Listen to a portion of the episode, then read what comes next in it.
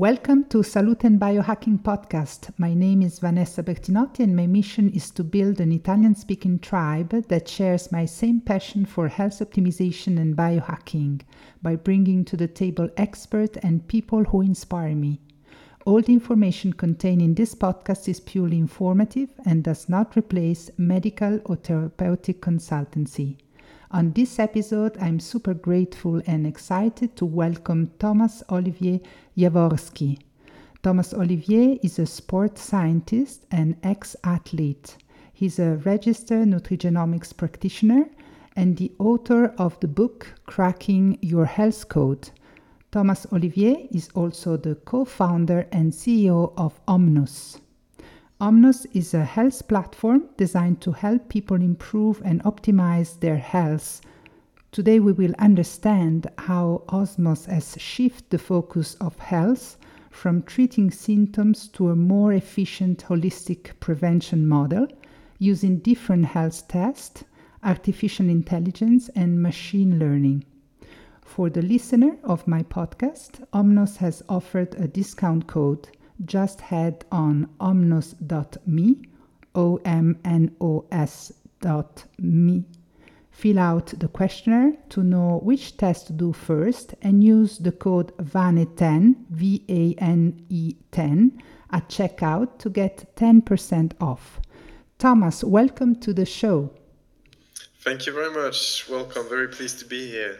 I'm really uh, happy to have you here because it's a really important topic to me. I'm thrilled to have you here and thanks for joining us today. Thank you. Thank you. First of all, uh, before we dive in today's topic, can you tell us about your journey and how you got to where you are now, why you have decided to create Omnos, and how this mission started? Wow. Okay. So a journey, you know, um, is always uh, quite long, as you can imagine. So I will try to keep it to the essential. Mm-hmm. um, but I guess it's a combination of events and, and different things that uh, uh, prepared you to the next things always, right? Mm-hmm. Um, but it all really started, and I think um, this is where I got the passion for nutrition. Uh, uh, as I was an ex uh, swimming champion, as you just mentioned as well.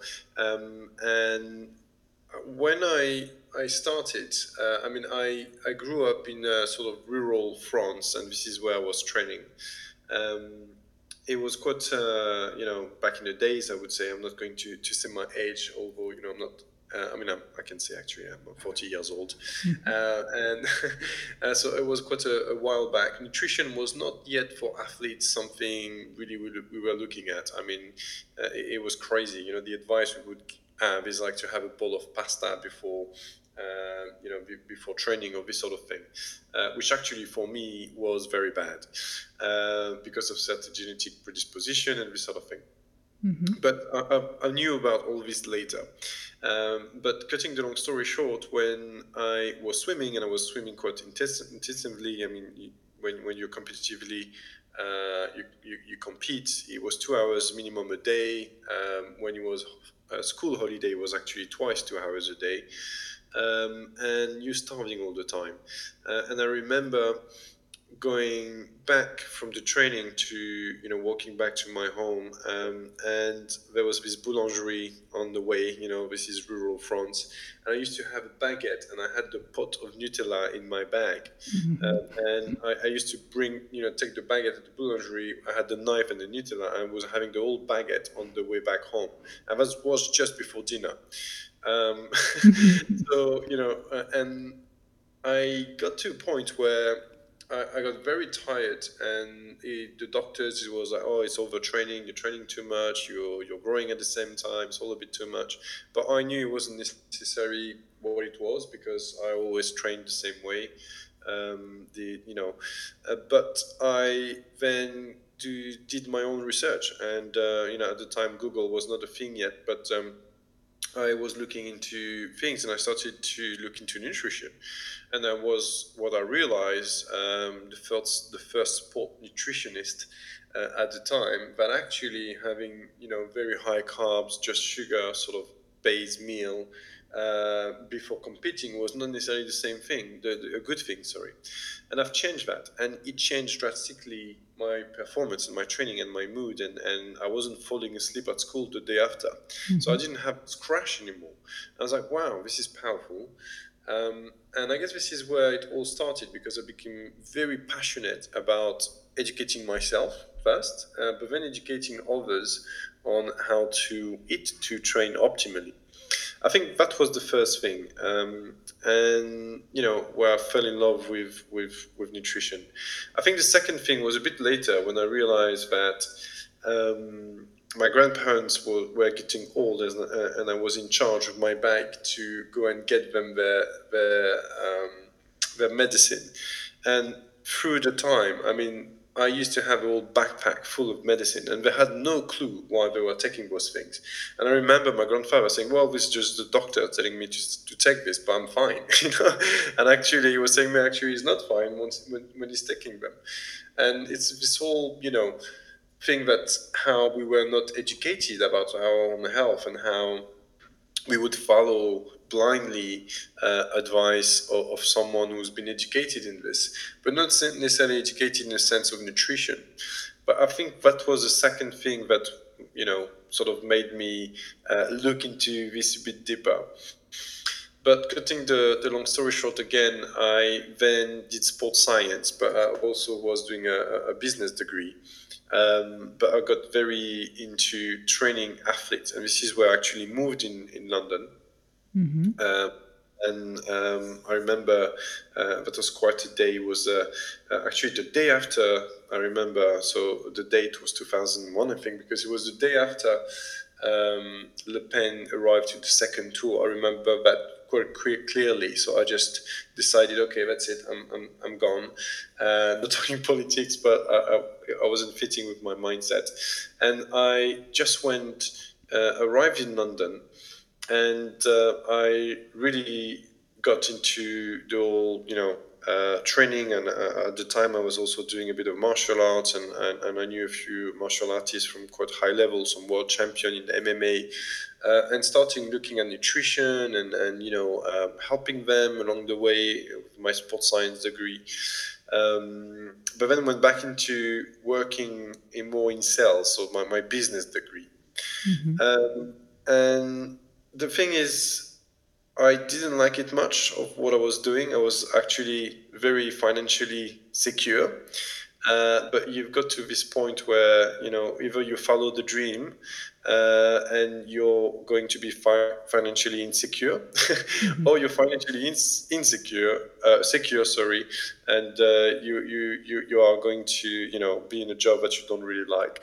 Mm-hmm. Um, I made a choice after reading something about DNA for the first time that I wanted to change everything and I wanted to burn the boat and get uncomfortable, but be the first uh, coach to offer DNA testing um, to give personalized recommendation to athletes. Now that was very wild at the time uh, because 23andMe wasn't even out there yet. mm-hmm. um, and it was very expensive. And the only uh, lab that were doing DNA testing were mainly for research or for um, looking at, at more disease uh, mm-hmm. related, right? So sequencing for, for disease, for cancer.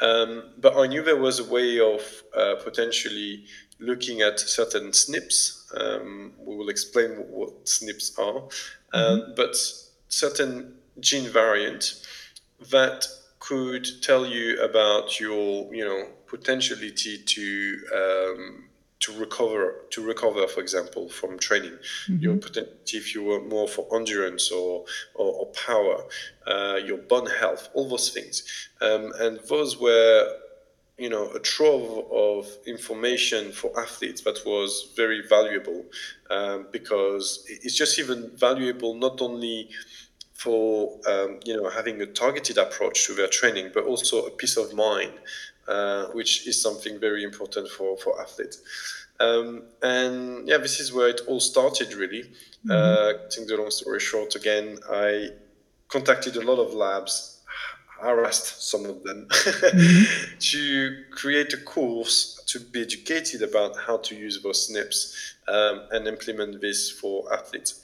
Um, I've started with um, a lab in South Africa.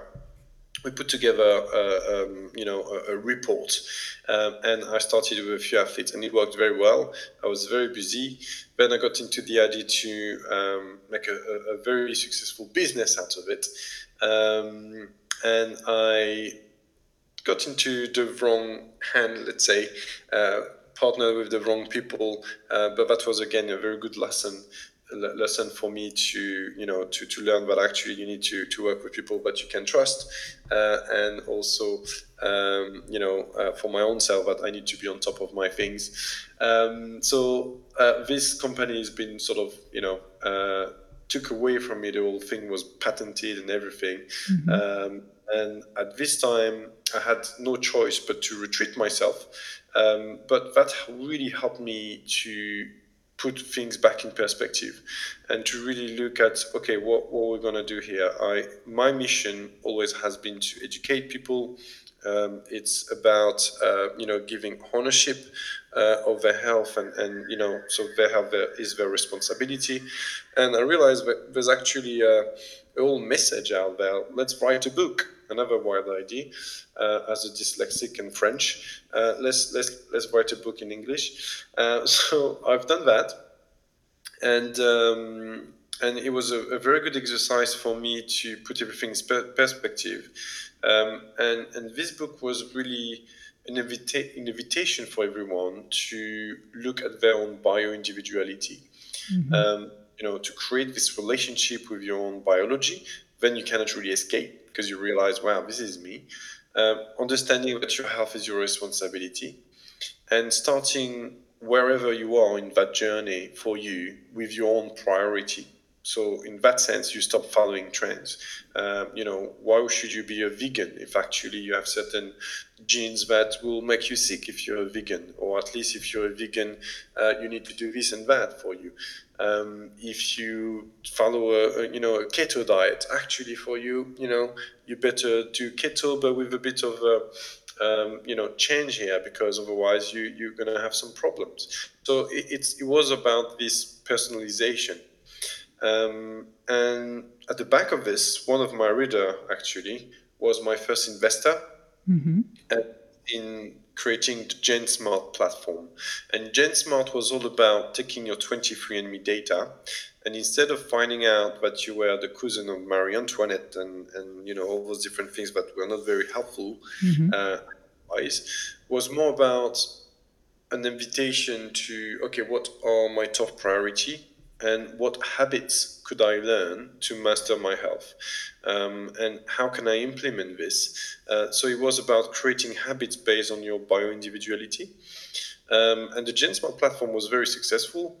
Um, it was a very beautiful uh, platform, and, and, we started very well. Um, and this is where, at the time, you know, uh, it, uh, it, was still uh, at this point, uh, I was still coaching and working on my dream, which was the GenSmart platform. Um, mm-hmm. But it was not revenue generating. It was just a, um, a sort of um, testing the market. Um, but then I always had the the the idea also to connect the dots with the functional medicine model. Mm-hmm. So, uh, looking at all the other tests, so biomarkers from bloods, uh, from organic acid test, um, from um, the Dutch test, which is the one of hormone test, uh, element test, all those different things. But really connecting the dots in the sense that nothing works in isolation. Um, and this is where I started to work with Imperial College uh, and a few data scientists to try to put this together. And I got introduced uh, to my uh, now business partner and, and co-founder Ben um, by the lab we were using because he did try to put the platform together but, but failed um, in a sense that you know it's very complex so I had the right team for that um, but I was failing uh, miserably in trying to connect the dots between uh, everything because it, it's a very hard work. Um, but with his background of astrophysicist, Professor Higgs was his professor. Um, he somehow managed to do that on an Excel uh, sheet, which was you know crazy to the, the data scientists I was uh, working with. But cutting the long story short, we met. Um, and I, I, like to think about uh, synchronicity and, and serendipity. Uh, we met the, I was half an hour late, but as he would tell you, is the best excuse ever he ever had because my son was just born that night. Mm. Uh, we met, we we clicked on the mission in the sense that we ex- had exactly the same mission to educate and empower people to take control of their health, giving them all the information in a way that is making the complexity simple um, and all in one place. Uh, so we shook hands and we created Omnos. Uh, and worked very hard for a year to connect the dots uh, and to digitalize everything on the platform that Omnos is now. Um, so that's for the the, the, the story. wow, it's so so interesting, and your story really resonates a lot uh, with me. So thank you for sharing. Uh, I think it will inspire uh, many people. How do you see the, the future of health architecture? What will be the role of technology like artificial intelligence and machine learning? And do you believe that optimizing health will be affordable for everyone? Yes, so um, it's exactly what we're working on, um, and there's a way of doing it. So um, I'm actually writing an old book about it uh, at the dawn of a new health architecture. I mean, this is a temporary title, um, but um, the idea is now we live in a such exciting time. I mean, um, you know, AI, ch- Chat GPT, all those things are coming up, um, and those are amazing tools to mm-hmm. aiding hands to actually put everything together and help us um, to build really amazing tools. So we we already um, for Omnos, for example, use uh, AI and, and, and we're working on connecting the dots between data point and, and trying to do a lot of things with that. Um, but the way the way I see the the future of health, there's first is I think it's very important to make the distinction between acute care system, mm-hmm. which we already have. Okay, so if I go outside and um, you know life gets very unfortunate, I get hit by a car, there will be amazing doctors that will do everything to save my life. And then from A to B, I'll come back home with my prescriptions, and the insurance is rolling, and everything is set up, you know, like a, a, a you know, mm-hmm. ma- perfect machinery. Um, that's the acute care system we have. But the acute care system we have is not equipped to deal with the disease we're dying of today, which are um, diseases that are, you know, uh, de- decline. So it's things like um, dementia, uh, cardiovascular disease, uh, most of the cancer, uh, type 2 diabetes. All of those are things that are totally preventable by changing your lifestyle, your your diet, and your environment. Mm-hmm. Even things like Alzheimer, which there is no cure to date. Um, for example, there's Dr. Dale Bredesen, who has the first uh, program to prevent and reverse the cognitive decline of dementia. And that is a real study, it's a real thing. He wrote two books about it, and it works. But trying to cure it is just impossible. Mm-hmm. Uh, it's too complex. Um, so it's very important to understand, I mean, the distinction between those two systems. Then what we want to do is to be a lot more proactive towards prevention. And what mm-hmm. we're trying to achieve um, here in, in, in, at Omnos and, and what should be done is to first democratize everything and decentralize everything from the, the healthcare system, that is the acute care system.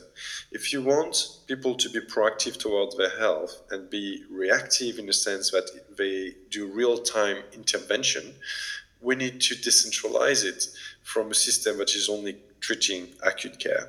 That's my, you know, my mm-hmm. idea anyway. Um, but then democratizing it means that you make the complexity of it all simple. Mm-hmm. Um, and on my journey, obviously, um, I've been tagged and criticized, uh, you know, many times because I'm not a doctor. Why should I you know deal with genetics and why should i deal with you know all those different things and and helping people getting healthy but the reason i've done that is because you know the system in place doesn't do that you know it, it's not a system to actually helping people to get healthy it's is helping people to get better if they're sick. But before you're sick you know nobody can help you. So is this first line here what do you do when there's things that are imbalanced okay? Mm-hmm. um, there is things that actually you should look at because you're not in optimal ranges. So for example on the omnos platform we we only report on optimal ranges. Um, if you go and see a doctor now, but everything is sort of okay, not in critical ranges, you're fine. You're the picture of health. But mm-hmm. actually, if you're low in vitamin D, uh, we know that many things won't work optimized, won't work optimally, right? Mm-hmm. Uh, it's the same many other things. So but you're not in a critical state where you need acute care. So we won't look at you. You're going to be the picture of health, even if it's not the case. So I think the importance is to understand those again those big distinction and to have a system where everything is simplified, everything is in one place. Um, and where people can be educated to take control of their health with one habit at a time by order of priority based on where they are now. Uh, and the way to do that is maybe to start by understanding, okay, where am I now? Um, you know, what is the uh, symptom questionnaire that I could have and or lifestyle assessment. Um, and then it tells you, okay, well, then your top priority are this. Let's have a look at that. Let's test for your uh, gut here because you're talking a lot about brain fog, bloating, all those different things. Let's investigate here.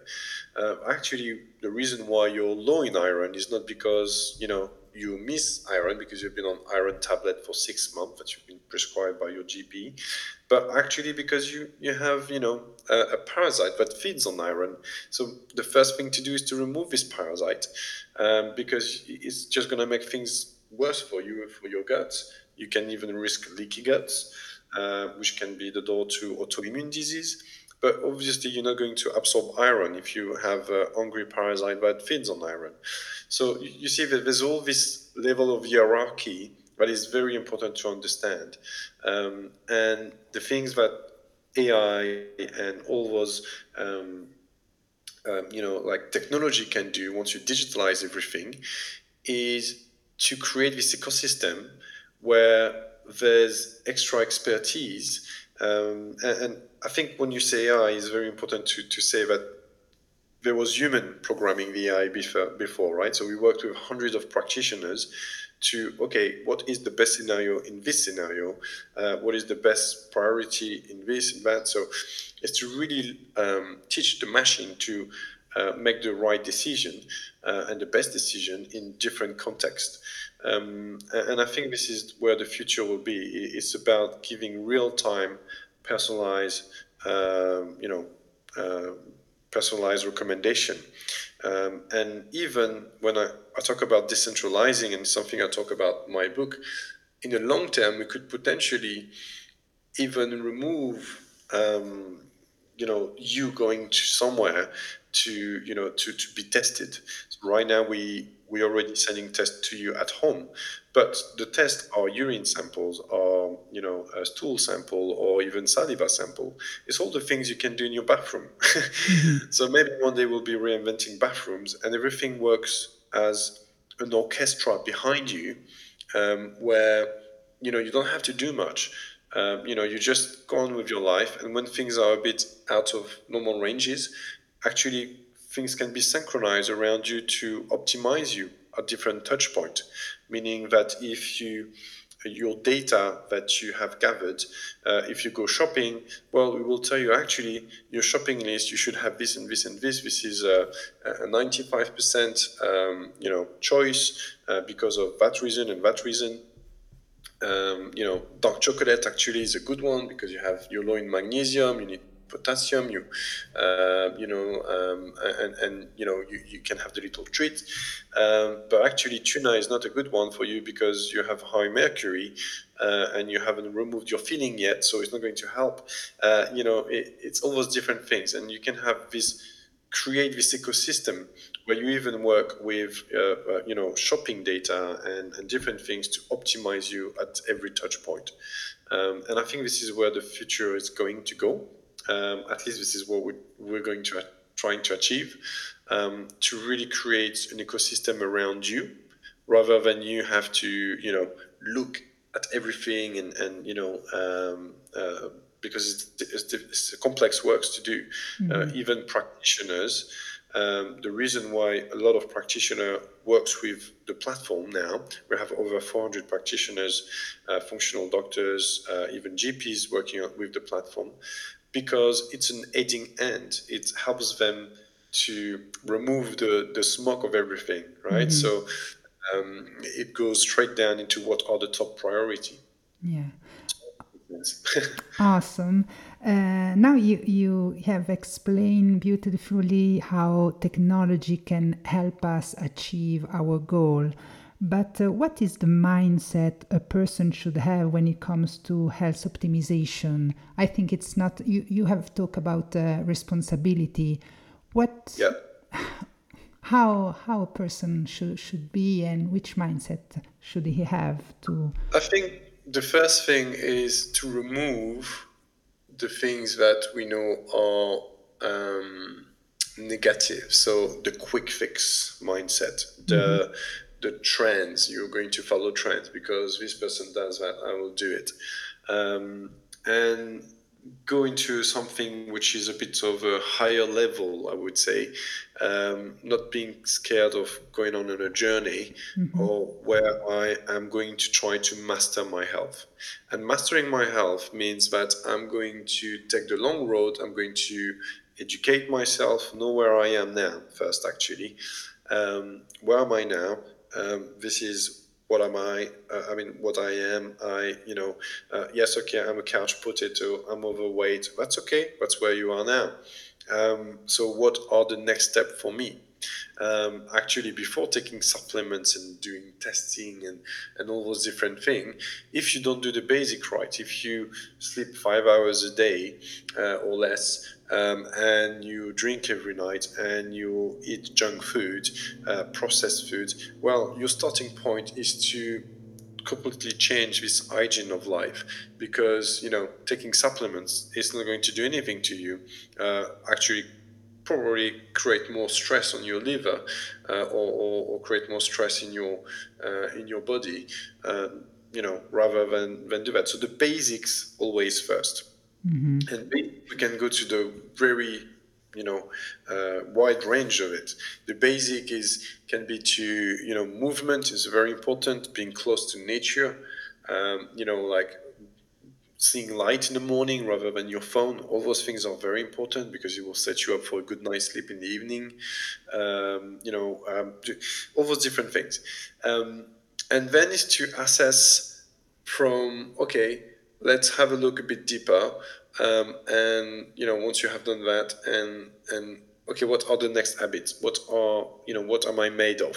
Uh, a genetic test would be a good thing because you you understand you know your difference and you create this relationship with your own biology, and you understand okay that what works for me. That's my weakness is my strength.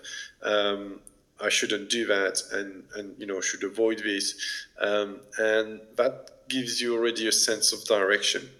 And then it's all about, in that sense of direction, if you know that your detox pathways are not working optimally, to do everything in that, um, you know, in, in that topic to remove toxins of your environment and maybe to test of what toxins you may have uh, and have a targeted protocol approach to it. So I'll give you an example. Um, my when I first started all this, uh, and putting the dots with the, with, with the platform. I was living near a very busy road, uh, and my son was was only a few months old. And when I saw my result within the month, we moved out. I, I I had this, and I knew because I was taking this, uh, you know, uh, this road to go to the tube all the time, and I was walking along, and I knew the car fume was just, you know, in the traffic, and it was just horrible. And I knew already from my genetic test that my detoxification pathways were not optimal. Living in London, very toxic city, um, you know, I knew that already challenging very much my detoxification pathways.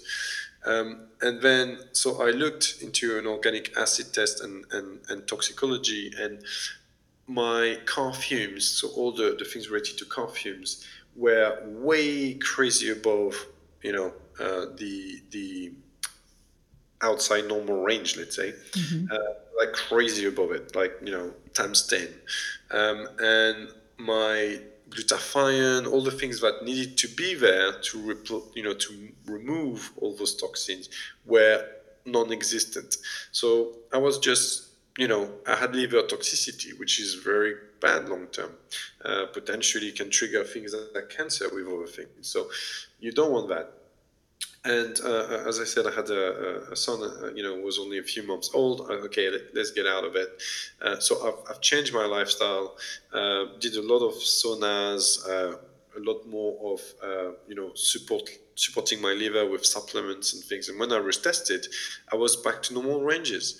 Um, so it's it's very important to to understand where you are at now um, and to try to master. So the man- mindset again should be about, you know, your own journey.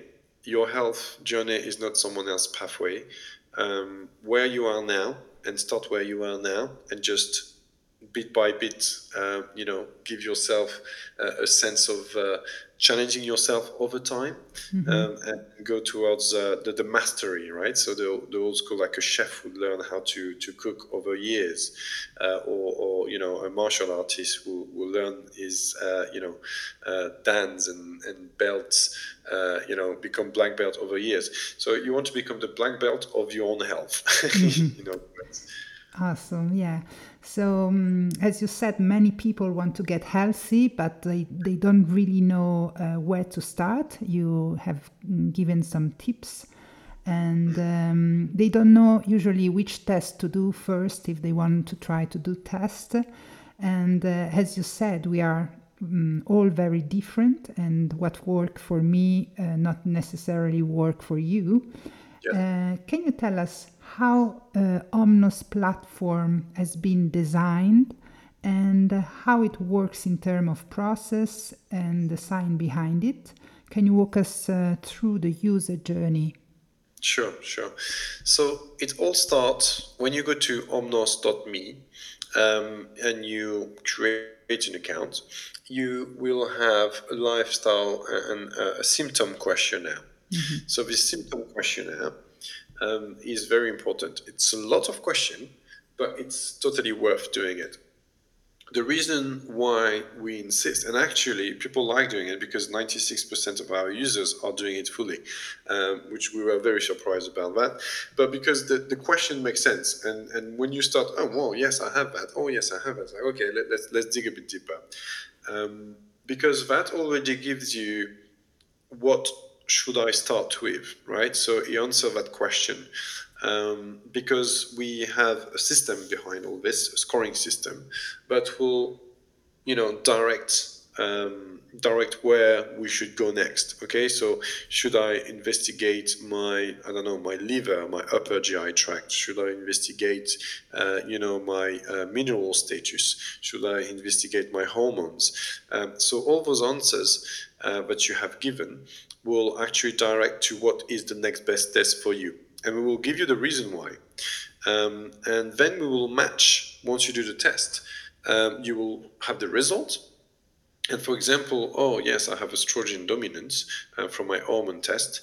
Uh, and this is why I've given those symptoms that I clicked and other potential symptoms that I have not clicked are those ones. Um, so, you know, so it, it's all connected. Um, and, and I think this is the hard work we have put together, but nobody does, is this interconnectivity between everything. So, um, you know, all the data point, if you wish. Um, and this is why I always uh, actually here, even behind me, have I have a frame. Uh, have two frames. One is make the new, and the other one is connect the dots, which has been given to me because it's something I repeat all the time. Um, but it's very important to to connect the dots because this is how we work is you know we, we are not uh, um, everything in our bodies is pathways and interconnectivity um, and we are very complex. Uh, and there's the things we know. We work with the things we know, and that have been proven. And then there's the things we we know we don't know, and, and then there's all the things we, we don't know we don't know. But we, we, we start understanding, uh, you know, all this, and, and potentially, we, again, with the use of AI and machine learning, we, we make a huge leap of progress on, on all those things. Mm-hmm. And uh, so, what makes Omnos unique compared to the other platform is uh, is that thing. So it's connecting dots. Uh, yeah, right? exactly. So it's, it's, several things. So first is this uh, again the interacti- interactivity between your um, uh, you know your all your your tests. So let's say your so I'll, I'll, give you actually a concrete example. So let's say you're 45 years old man. Um, you somehow have a lot of brain fog, fog a, a lot more than normal, uh, and you're a bit worried about it. Um, in your self-assessment, symptom assessment, yes, you used to do rugby and you uh, quite competitively, and you have uh, answered uh, that you had concussions. Um, you also have in your genetic test genes like BDNF, uh, ApoE4, which actually um, predispose you to higher risk of Alzheimer. Okay, mm-hmm. um, and then you realize that actually your lifestyle is pro-inflammatory in the sense that yes you do drink a lot uh, you don't necessarily are you know moving lately uh, like you used to um, and you do other things that you know are, are not really uh, going into your, your your favor. So all those symptoms are flaring up. So you sort of predispose when you link all the things together it's like wow you have and we can even tell that to a level of percentage because we do do a scoring system. Obviously we are not diagnostic and that's very important to understand we're working on something diagnostic but we are in partnership with uh, a third party but for the time being we we all about prevention predictive prevention. So we won't tell you, obviously, your you know higher risk of develop Alzheimer, but we want to help you to you know go back into those uh, reverse those trends actually. So we will tell you, okay, because of that, you have all those different things. We're going to remove the inflammation. We're going to, by doing this and this, so uh, looking at your insulin sensitivity, we're going to work on hormone balancing through the testing. So, and all the platform, the platform will actually help you uh, to navigate through testing on what are your top priority. And then compare from test A to B where you are at. Uh, and then realize that once you do the, the symptom assessment, actually, yes, my you know, uh, my my brain fog have disappeared. Uh, I have now, uh, you know, um, got much, much better on this. Uh, I don't have those crash in the afternoon like I used to do because I, I, I you know, I worked out my insulin sensitivity um, and and ate a, you know now have a diet that is a lot more uh, appropriate to what I have um, and what I am, um, and that is very helpful because we it's targeted, right? So. Mm-hmm. How, how it works on, on the platform. So, and I think the very much important the difference is this connectivity uh, again between all the all the data point that nothing works in isolation. And also one very important thing is every single test you do, you have a practitioner's um, consultation. So we give a, a, free consultation for every single test, uh, and you can even book further consultation. Um, and we only recommend you. So let's say you do a hormone test, you will talk to um, a functional doctor that has a hormone you know that's their specialty, mm-hmm. right? Um, and if you have a microbiome issue, it will be the same for microbiome. If it's something clinical, we will recommend you to your GP. Mm-hmm. So you can go and see, you know, uh, your GP with, okay, this is what I have. Mm-hmm. Great. And can you ta- tackle a bit more on the different tests available on the Omnos platform? Sure. So I think there's different uh, categories of tests first. Um, mm-hmm. Genetic, I like to think of genetic as a standalone, right? because you do your genetic once, it will mm-hmm. change over time. What will change is the expression of it, um, your your epigenetic by you know changing your lifestyle, your diet, your environment, but your genes won't change. Um, so if you haven't done a genetic test, I think it is very valuable for everyone. Um, then all the other tests, as I said, is, is something that it's not necessarily, I mean, it's amazing if you do all the tests because you have a full picture, like it's full emoji, but sometimes not necessary. You just want to, to uh, you know, follow the, the, the process of the platform by self-assessment. You'll be recommending what are all the other tests. Um, so the blood test, we have, uh, for example, the Wellness 360, uh, female or male because there's a, a, hormonal part which is a bit different from a male or female, and that is a full, uh, you know, 58 biomarkers, uh, 59 for um, the male actually biomarkers, um, and so you have all those different tests. Then you have the wellness advanced, um, which is uh, around 25 biomarkers. Um, and then we do thyroid blood tests, uh, the sex hormone male and female. Uh, we even have a fertility um, and a hormone blood test. Uh, so focusing on, on fertility uh, for women. And then we, we have all the different what we call functional tests, which again, we haven't reinvented the wheel here. Um, the microbiome uh, and zonulin test uh, is a test that has been that looks at 111 biomarkers, by the way, so it, it's huge. Um, it looks at whether you have leaky guts, parasite, all these sort of things. Um, your, your line of defense, uh, you know, your immunity in your gut, all those different things. Um, and that's that's a stool sample, uh, and that has been used, you know, by functional doctors for years. Um, we have the one that does also H. pylori. And then we have other tests like the envirotoxin, um, which is uh, a urine sample. Um, it looks at 76 um, uh, markers and really give you clear pictures of your environmental pollutants that affect your health on top of uh, looking at mitochondrial health, cellular health, all those different things. Um, and with this is, is the one that I just mentioned that you can determine where the toxicity coming from, whether it's solvent, paint, or or it's coming from car fumes or plastic. If you you know you don't realize you you heat your your meal in a plastic microwave, uh, you know every day, and then you end up being having a lot of BPA, so plastic into your your system. So all those things are dangerous, and and we want to know about this, right? Then we have the element test um, that looks at all the, the mineral level.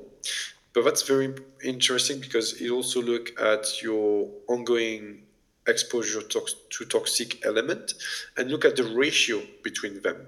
So, for example, uh, I've already uh, as, as a kid, I mean, in France and pretty much everywhere, uh, going to the dentist, we just remove teeth and, and, and put mercury know, uh, in your mouth, which is we know very toxic. Um, I had six filling, believe it or not. Uh, I had only two ne- two left, uh, and they're big operations. I'm just waiting to have the time to do it.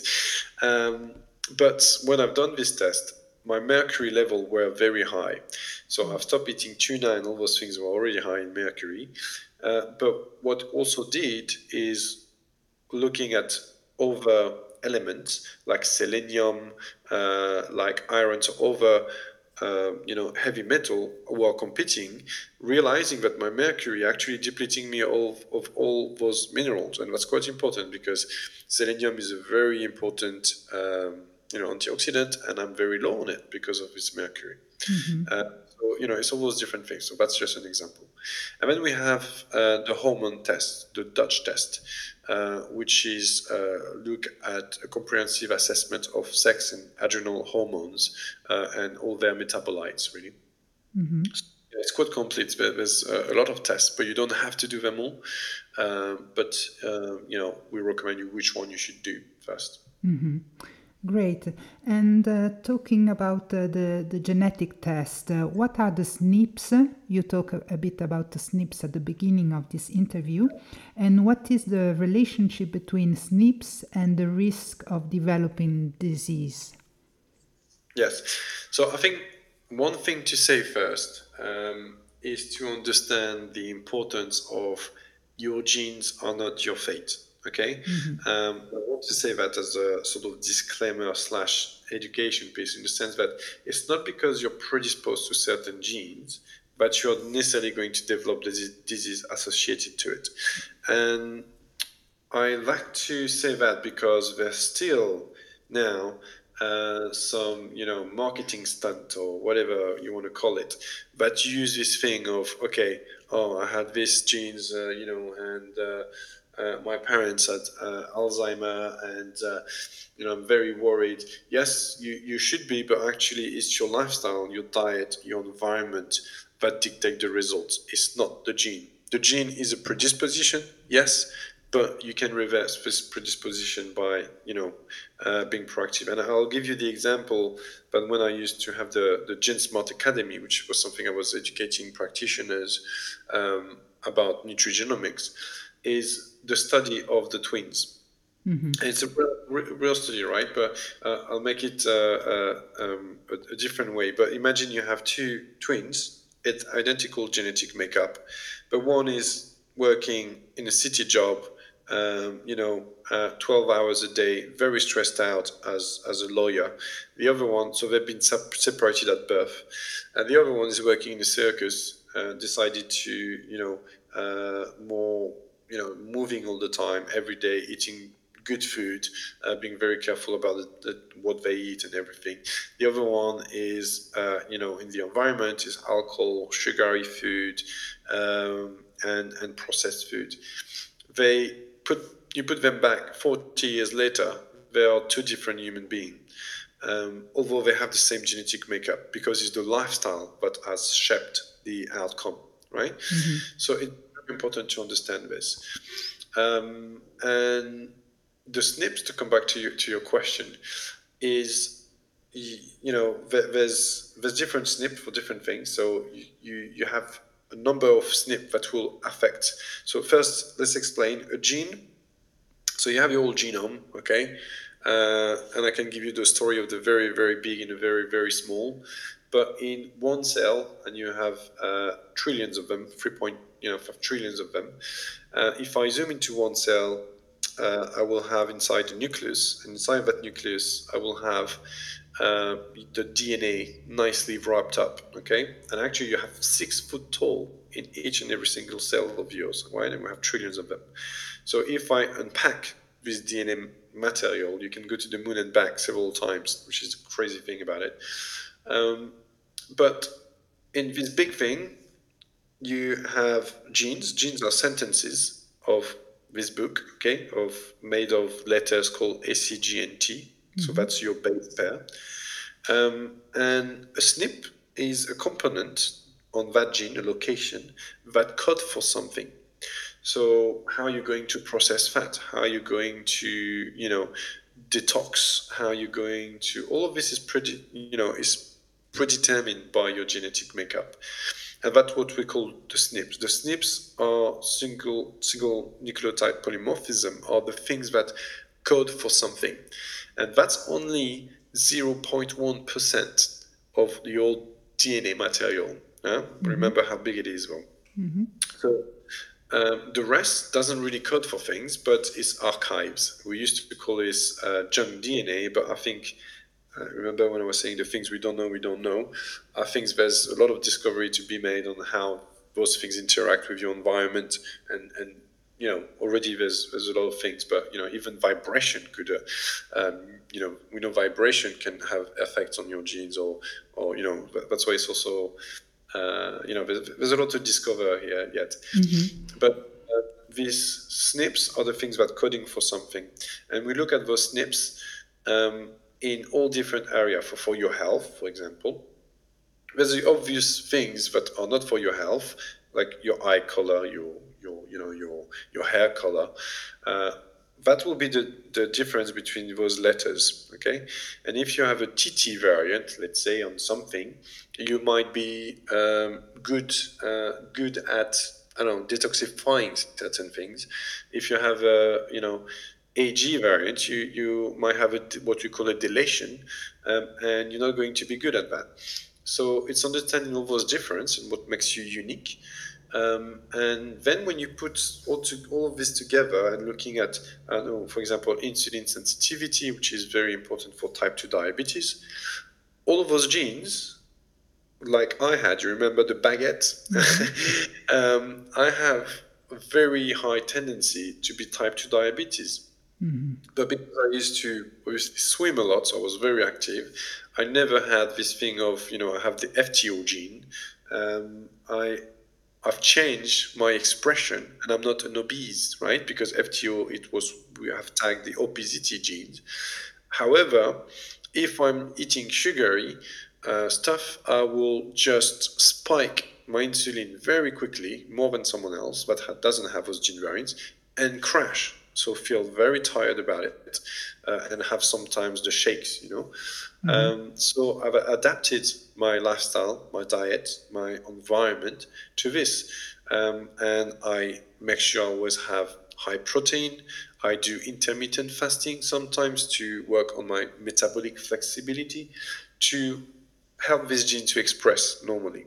Okay, uh, and that's a group of genes is FTO, uh, DLB2, like all, all, those different things. Uh, and then you know I have certain genes that also doesn't help me to do that. So uh, I have a gene that I like to call the Labrador gene, um, you know, which is has to do with your dopamine pathway, mm-hmm. MCR. So is this gene is you know the death to buffet syndrome. If you put a buffet of food in front of me, it's very hard for me to contain myself. And it, when I start eating, I just have really uh, to challenge myself to stop, right? And then it has to do with all the dopamine pathways as well. So it's a rewarding system, and because I've, I've got those high as well, so genes like DRD2, DRD4, um, which has to do. So it's this whole thing together, this group of genes, wired me to be a very good uh, uh, hunter gatherer back in the days. But now, but you know, food is very easy to get. Um, you know, I I don't necessarily need to pack on those food very quickly.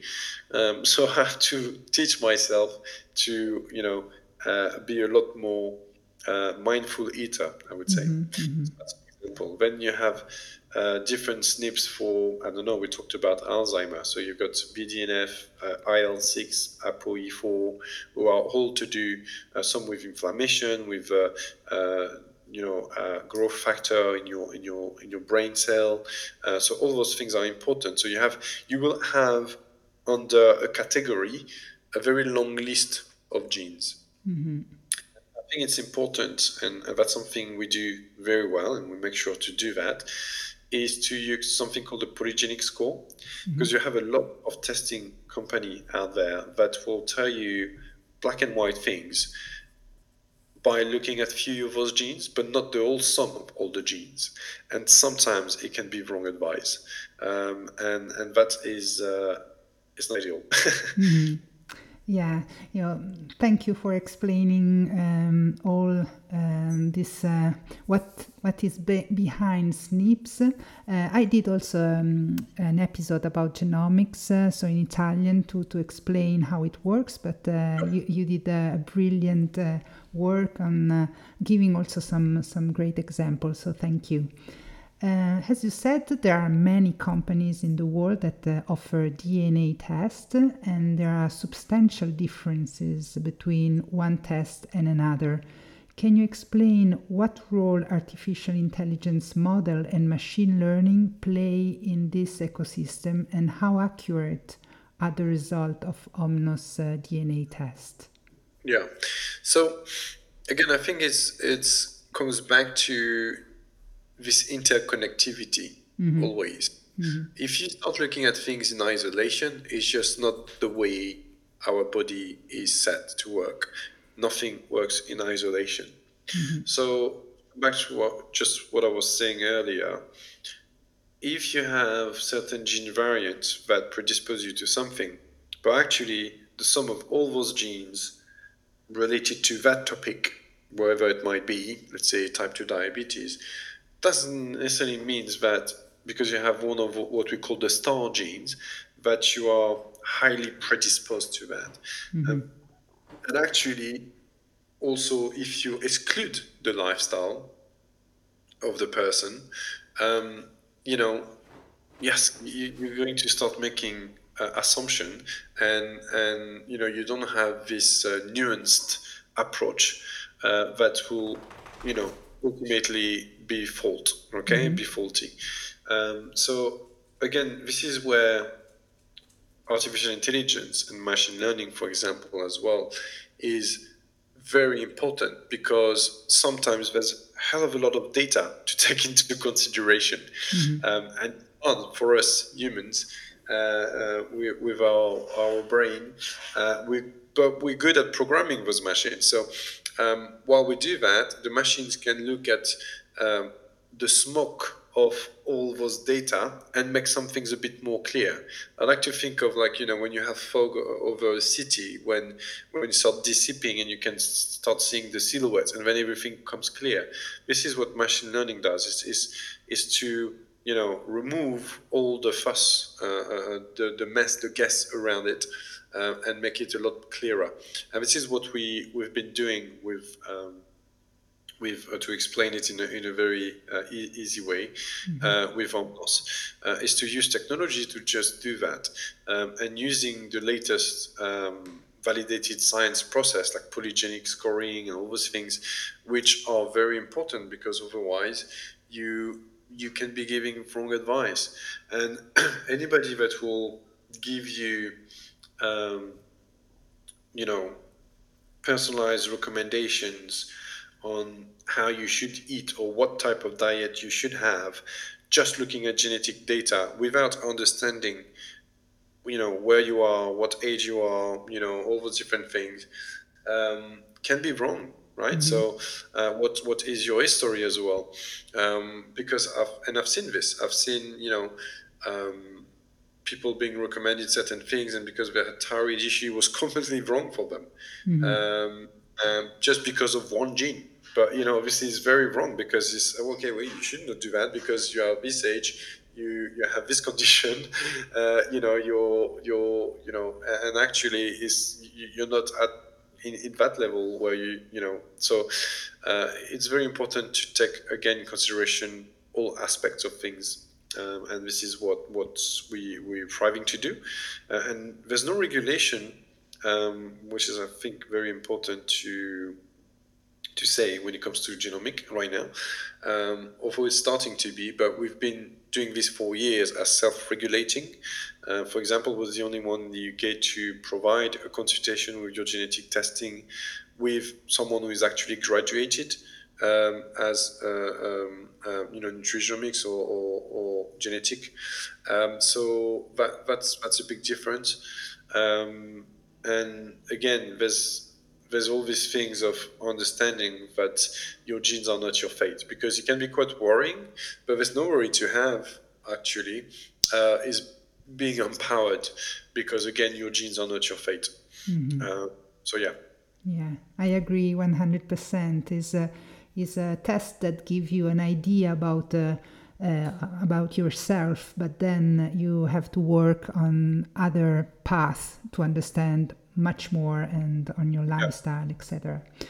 And uh, so, um, as um, as you said before, a DNA test is done only once, usually in a lifetime, because our gene won't change. As you mm, as you said earlier, a DNA test helps us identify our weaknesses and our strengths to make changes in our lifestyle, our environment, and our nutrition to change really the, the expression of our gene and prevent disease. As a biohacker, I already done a DNA test. Uh, yeah. So my question is, can I import my DNA test into the Omnos platform, or should I redo my DNA test to have everything on one platform, on your Omnos platform, for example? So that's something that we we like to do our own test because it's very complete. Um, so, for example, if you were to upload 23andMe, uh, I'm talking about 23andMe mm-hmm. because it is the, the most common DNA test. I think there's over 30 million people who have mm-hmm. done um, 23andMe test. You will only have around uh, less less than 60% of all the genes that we report on. Mm-hmm. So you will have, in that sense, uh, a lot of missing data that mm-hmm. could be very very helpful right? Um, and and that's why you know we, we, we use, but the platform will tell you, uh, the platform will tell you, okay, you we have tested for this, but we don't have the full picture for this because you're missing this and this and this genes. Um, however, we are putting together a system that you can upload all your data, especially for um, all the other tests, the functional test. Um, as long as they are not over a year or even six months for some, for some, it can be still valuable. So if you have done the microbiome test, um, we can, uh, you know, and it's the same test that uh, we do. Um, with a, a, practitioner, you can upload those data, uh, or we can do that now manually for you. But we're working on a system that you can upload those data directly. But when it comes to genetics, it's, yeah, it's, it's, different because it's very complete what we do. Mm-hmm. And a lot of tests out there are just looking at a, a very, very small amount. And and there's also um, different way of doing it. Um, and, and, yeah, so it, it depends of what tests you have done really. Mm-hmm. Okay, so I will uh, I will talk about uh, this maybe offline. So maybe you can answer my specific uh, to give me advice on the specific test I, I did. And yeah. um, what is the dif- well? If you have if you have um, we like to offer consultation. Uh, we're very human centered, although we all AI and we all you know, but it's very important that the human touch is here and we keep it very strong. We have a mm-hmm. lot of practitioners working on our platform, um, and we offer pre-consultation even. If you have something, you can reach out to us, support at omnos.me, and book a pre-consultation. Um, if you have data, we can you know organize things. Um, yeah, we, we're quite flexible this way. Mm-hmm. Great. And uh, what is the difference between the hormone, hormone dry urine test, also called the Dutch test, uh, and the sex hormone blood test? Okay, so the the blood prick uh, test um, direct hormones in the blood. Okay, so what's actually flowing in your blood? So measuring the actual thing, giving a direct measurement of hormones, mm-hmm. and therefore it gives a bit of a better representation of how all pathways are acting in, in more of an overview manner, right? Mm-hmm. Uh, whereas the Dutch test is metabolized. So it means that the, the pathways that those direct hormones are being processed through, if it makes sense. Mm-hmm. Uh, so for example, with estrogen, um, a very important hormone, that can tell you you can get a better idea of how the brain is stimulating estrogen control with blood rather than the Dutch test, uh, you get a better understanding of how the liver is processing the estrogen, right? Mm-hmm. So through the pathway, and what impact that uh, uh, it has basically on inflammation, estrogen function, and also methylation. Mm-hmm. Um, you know, so I, I appreciate this all uh, sort of complex term, but um, realistically, the the idea is of overview of pathways okay, versus detail details of metabolism between the 2 mm-hmm. So yeah, I hope I hope it makes sense. yeah, yeah, perfect. And what is the best time in the cycle to take the sex hormone complete female blood test? So the the the best time to to take this blood test, sorry, uh, well, it, de- it depends actually on on also uh, there's there's some you know I would say I would start with this first. Um, there's a lot of people who do the test who don't necessarily have a normal cycle, mm-hmm. right? So um, you, it's important that you do that when you can, uh, when is, is the case. Um, then it's very important also to uh, make sure you're hydrated. Okay, so uh, you fasted and hydrated, um, and then it's um, uh, for the, the, the, the, blood test, um, it's really is uh, looking at all the uh, the combination of all those markers, um, you know, covering many areas. Um, and the best time to to do the, the test is all on. We also give it as well in in the the prescription. It's usually uh, before, uh, obviously your your cycle. Um, but all the instructions, it's very nuanced. So all the instructions are inside the, the box and we, we give it uh, to everyone. Mm-hmm. Uh, but ideally, yes, it's before before the cycle. Mm-hmm. And what if a woman is already following uh, a hormone replacement therapy? Does she has to stop the therapy before doing the, the Dutch test or the? Well, you just have to. There's, there's a form that comes with the test, mm-hmm. and then you to fill the form with all the different nuance that goes with it, right? Oh, okay. Um, so if you're uh, on, on replacement therapy, you, you just notify it. Okay. Yeah. But you continue to follow it anyway, just yeah, you yeah. notify. Okay. Yeah.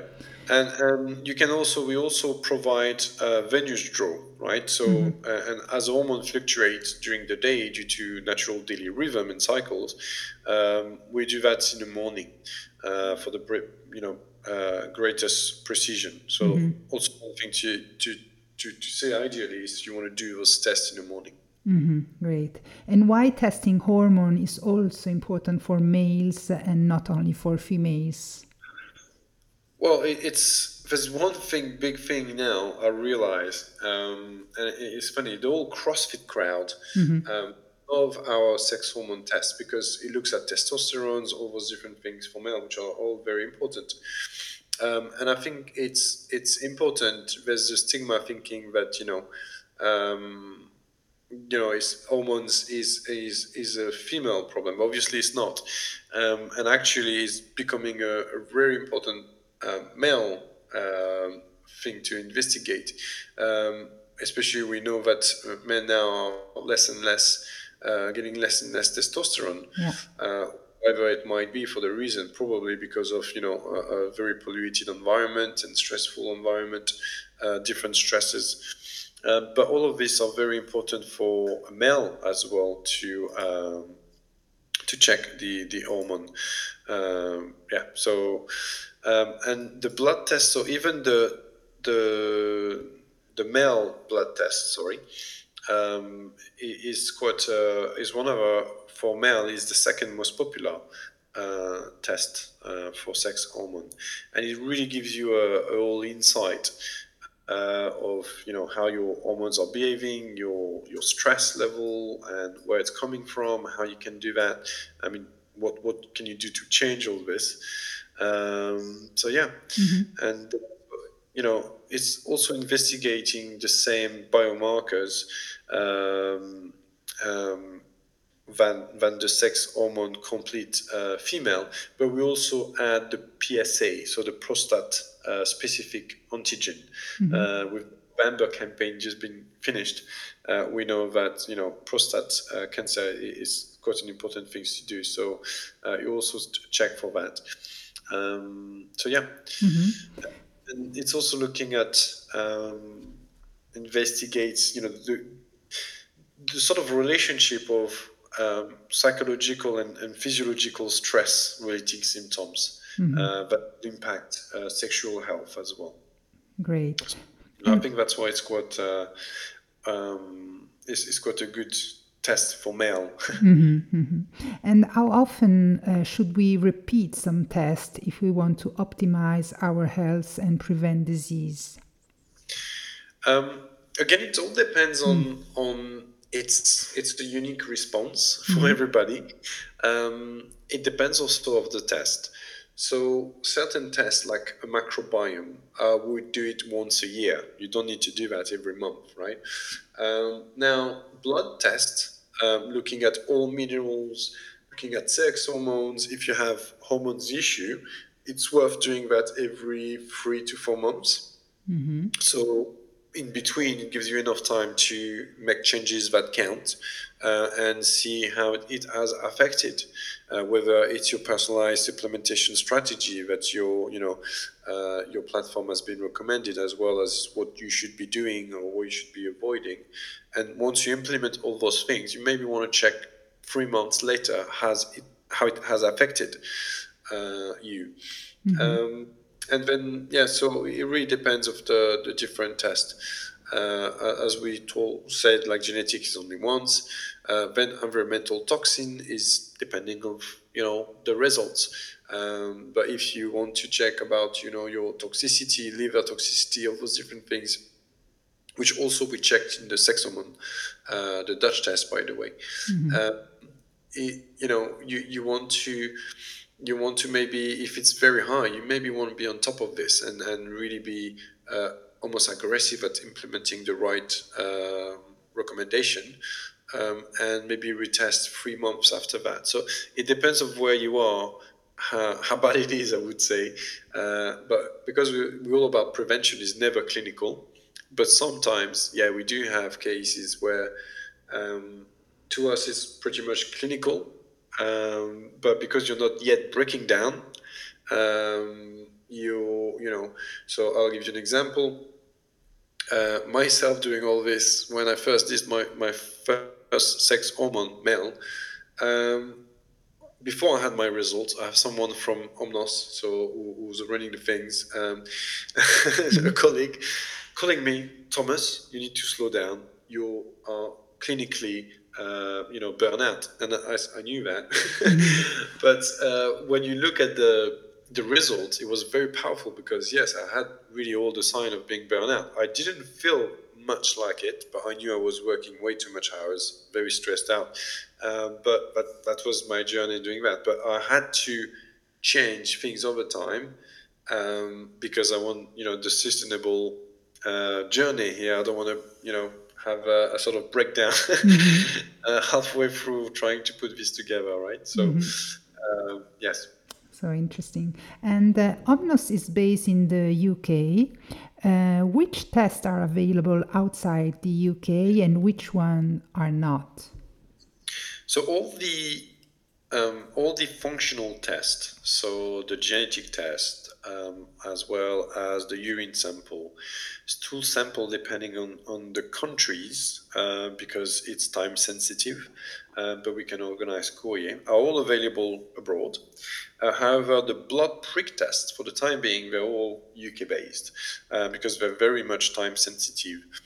Um, except if we have certain clinics that we work work with um, um, you know worldwide. So we we have uh, we work with few clinics.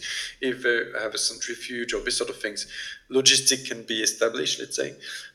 Otherwise, it's um, especially for the blood prick test, uh, it needs to be local mm-hmm. Based. And are you planning to create a larger network of facilities around Europe to make all the tests yes, available? Definitely. As, as we grow, especially because we have more and more clinic uh, using our tests, We are also in retails. Um, so we are in Selfridges, for example, in London, uh, going to be in pharmacies. Um, so it's it's um, we're definitely expanding the networks of you know uh, abroad as well. Mm-hmm. Uh, a lot of practitioners are already located abroad uh, using our test. Mm-hmm. Great. And um, when I talk about uh, artificial intelligence and machine learning, many people are concerned about the privacy of their health data. Who owns yep. the data in Omnos?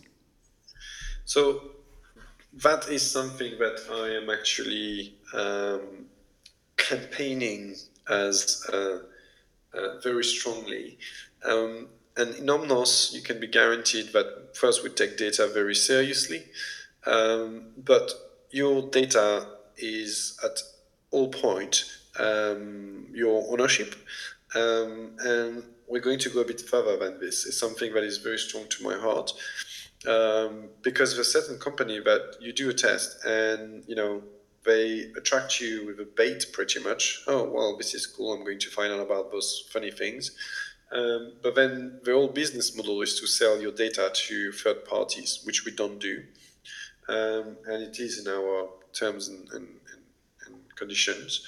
Um, but then, you know, because data, health data are very valuable, right? Uh, and this is why, you know, back in the days, the, the one of the the biggest transaction, you know, even 10 years ago with Fitbit and everything uh, being bought by big companies, uh, is because the, the health data are very valuable. It's actually uh, more valuable than oil, uh, you know, and it's been for, for over 10 years. Um, and what I would like to do is to create an ecosystem, actually, in Omnos, um, and we're working on it now, that you will be able not only to have, to, well, you already have total ownership of your data, but you can right now uh, delete your data or you can, uh, you know, just have access to all of them. Um, but what I'd like to do is pretty much your health, your wealth, if it makes sense. So enabling data sharing, um, so data sharing made personal and, and rewarding. So what I mean, you can potentially opt in or opt out to share certain type of your data. So let's say you only want to share genetic data.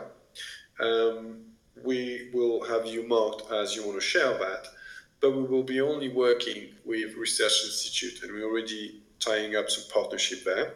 So contributing to the mind, the, the, the better of mankind, let's say. Um, in a sense, you know, I'm not going to go into the whole conspiracy theory of like pharma and everything, but uh, a data set can be up to 80,000 pounds uh, of uh, valuable just for genetic data, mm-hmm. right? And like a lot of companies are trading those data. Uh, and this is where, you know, the, the goal is for them. But I think if we want to, and my mission again is to democratize this to make this a lot more accessible to everyone and effective to anyone. I would like to create a system where you can share your data, but to participate for research. And then you can be paid for tests, or you can even receive, uh, you know, um, discounts or, or even uh, just uh, compensation monetized. Um, and then if you want to opt in to share your blood markers, your questionnaire data, your history, your your biometrics, even you know your your HRV and all those different things, uh, and even your your medical for further even research, um, you will earn more. Um, but what we would like to do, the reason why we want to do that is because then potentially by creating a relationship with the with the labs or research institute we we already talking to, which are open to that, is we could benefit people who cannot access those tests um, for you know because in money reason they, they cannot afford it. Um, potentially could have access to those services um, for research but at the same time they could optimize their health and have done a genetic test have done uh, you know, blood test to optimize their health and be educated about that. Um, so that, that's that will be the, the, the end goal of, of, this all, and creating a platform where you could trade pretty much your health data, but you have total ownership of it, and you are you know the one decided whether you want to do that or not. Mm-hmm. Sound exciting. And uh, I have um, two questions uh, left before I let you go. Uh, what are the habits that uh, have changed your life? Can you tell us about one or two habits? Yeah, sure. So, uh, it's funny. I was thinking about that. Like, it's not just one habit, but it's what what I have decided to do uh, quite a while ago now. Coming back to when I was burning out, to divide my days into um, twelve hours for the business 12 hours for me, and I include sleep, at least eight hours there. But the rest is, uh, the other hours is composed of different things. Um, I fit in meditation, I fit in the usual, uh, you know, training session. Mm-hmm. Uh, or swimming. Uh, I vary. You know, I, I, I, still swim. I like to swim in the sea. Um, I so I, I do swim. I I do uh, you know training. So training will be um, lifting uh, mainly, uh, and I do sometimes yoga and meditation. Those are the main things that I do pretty much on a daily basis, and obviously spending quality times where I'm with my son playing like I'm the same age as him. Mm-hmm. Uh, I, I'm not with my phone. I, you know, I'm just a, a four years old kid, um, and that are very important for balancing. So what I'm I'm saying here is one of the best things that I have done. I think is not okay. I'm going to train. I'm going to do that. Is to divide it to have divided the time of for me first, uh, and then for the business, and then this time I sort of fill it with things that I know will uh, benefit myself and, and good habits over time that I've built. And now, if I don't do it, is you know, uh, I, it does doesn't feel right. I've, it's not my day, mm-hmm. so I need to do it. Um, and obviously, there's more difficult day than others, especially when it's winter and you want to go for a swim. But the benefit I get from it, um, you know, swimming outdoor in the sea is just phenomenal. So I it's just become addictive. Wow, uh, it's a it's a great advice I think for many of us. And uh, is there a book or person that has inspired you in your journey? Well, that's a difficult one because I wouldn't say it's one mm-hmm. book or one person. Um, yeah, it's uh, I've read a lot of books, um, and I still do.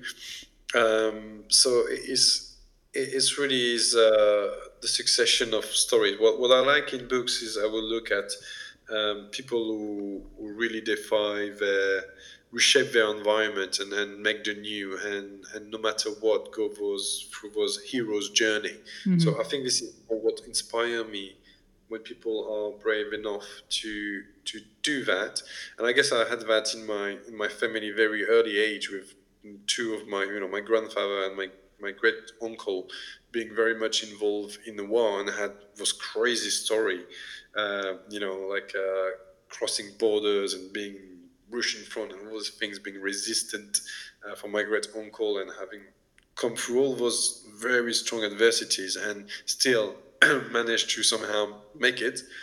Um, and then this is the, so it's more this hero's journey, mm-hmm. I would say. Actually, mm-hmm. this is what what uh, inspired me the most is how people through adversity, and you can see those story every time, and those, those are the stories that really um, very inspire you because, well, okay, that was hard, and they, they made it. For, mm-hmm. for now, for example, I had a, a, a friend who had a very uh, severe uh, cycle accident uh, cycling accident. And and you know six months down the line he's started walking again. And that's you know that's his journey but that inspired me very much um, you know for example. Mm-hmm. so thank you thomas olivier. It was a real pleasure to to have you here. You you um, open up also our uh, awareness and our consciousness about uh, all these uh, important topics. And so uh, I thank you very much to, to being here. And I leave all your contacts in the, in the show note of my podcast. Thank you again. Fantastic. Thank you very much. It was a pleasure. Thank you.